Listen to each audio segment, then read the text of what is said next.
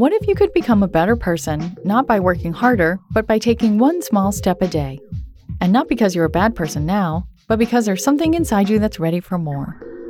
How to Be a Better Person gives you one tiny step a day you can take to be the person you want to be. My mission? To help you live your best life. Hello, and welcome to How to Be a Better Person, the podcast that helps you make a difference in yourself and the world. I'm Kate, your host and author of the book, How to Be a Better Person.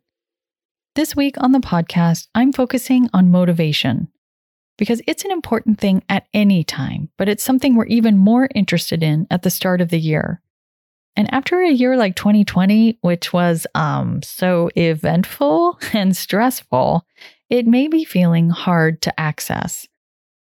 Today's big idea is that if there's something that you're wanting to do or needing to do and you're not doing it, a good way to get yourself motivated is to think about the ways your inaction is costing you.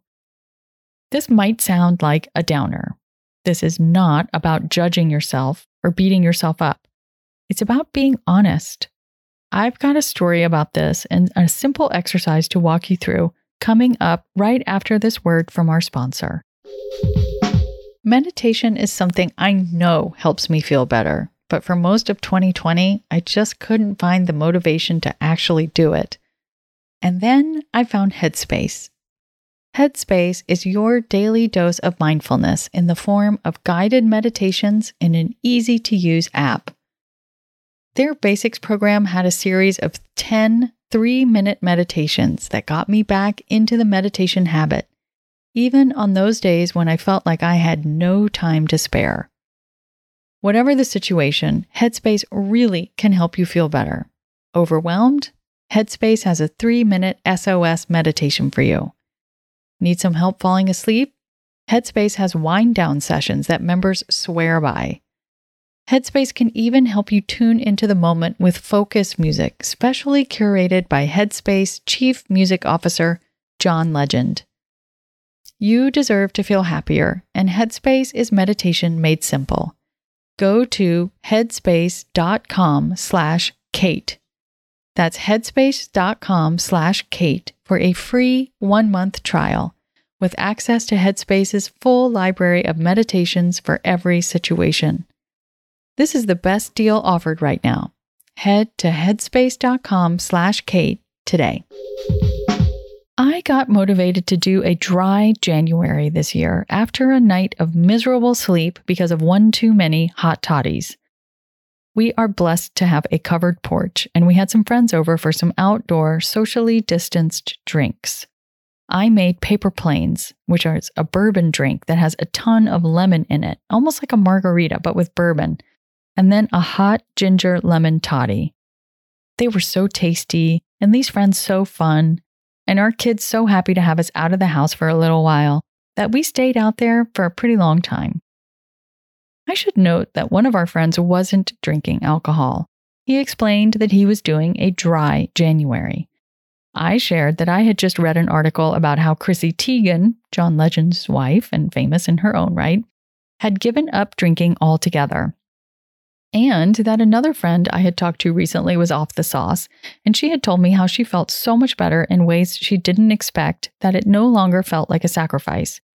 But then I said, Oh, but it's still the holidays. I'm enjoying myself, and proceeded to pour myself another hot toddy. That night, I got about two hours of sleep, which is what happens pretty reliably when I have more than one alcoholic beverage. As I lay in bed, not sleeping, and feeling like a baked potato, I was so hot because alcohol increases hot flashes, I find. I had ample opportunity to think about the ways I was paying for those drinks.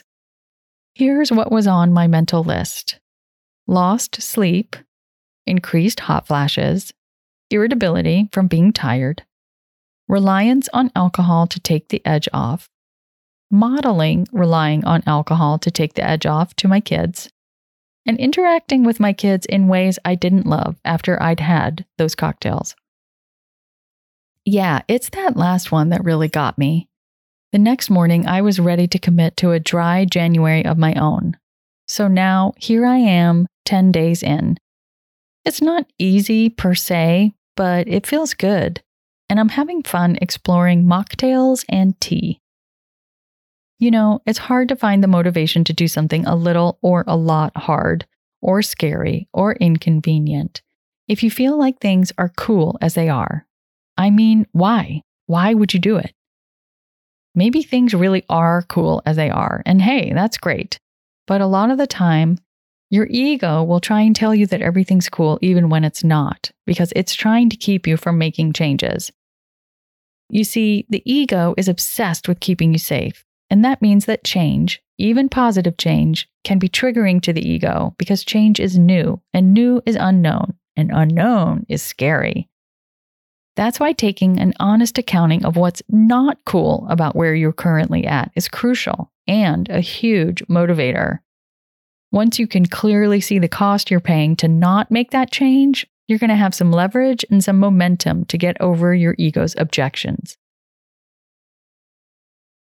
So, your tiny assignment is to think about the cost of not doing something that you've been thinking about doing, whether it's a dry January or looking for a job, ending a relationship, or even something small like going to the grocery store or starting on that work project. Perhaps you just have to find your motivation to feel better. And that becomes a lot easier to do once you're honest with yourself about the ways you're not feeling all that great right now. Also, did I pick a doozy of a year to embrace dry January or what?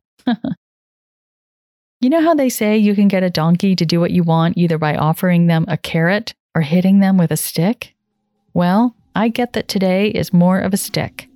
Come back tomorrow when I'm sharing a way to find your motivation by giving yourself a carrot. Thanks for listening to How to Be a Better Person. Our theme song is Left for Deadish by Junior85. The podcast is mixed by Sound Advice Strategies. If you liked what you heard in this episode, share it with someone you think would like it too. Your voice matters. Also, How to Be a Better Person has an official newsletter that sends the past seven episodes, a sneak peek of the week ahead, and one well chosen meme to your inbox every Saturday morning. Sign up at beabetterpersonpodcast.com and click on Get Podcast News. I also love to hear from listeners. I mean, I love it. Send me an email by clicking on the Contact Kate button at beabetterpersonpodcast.com. Tweet me at Kate Han, K A T E H A N, or find me on Instagram at Kate Hanley Author. I look forward to connecting with you.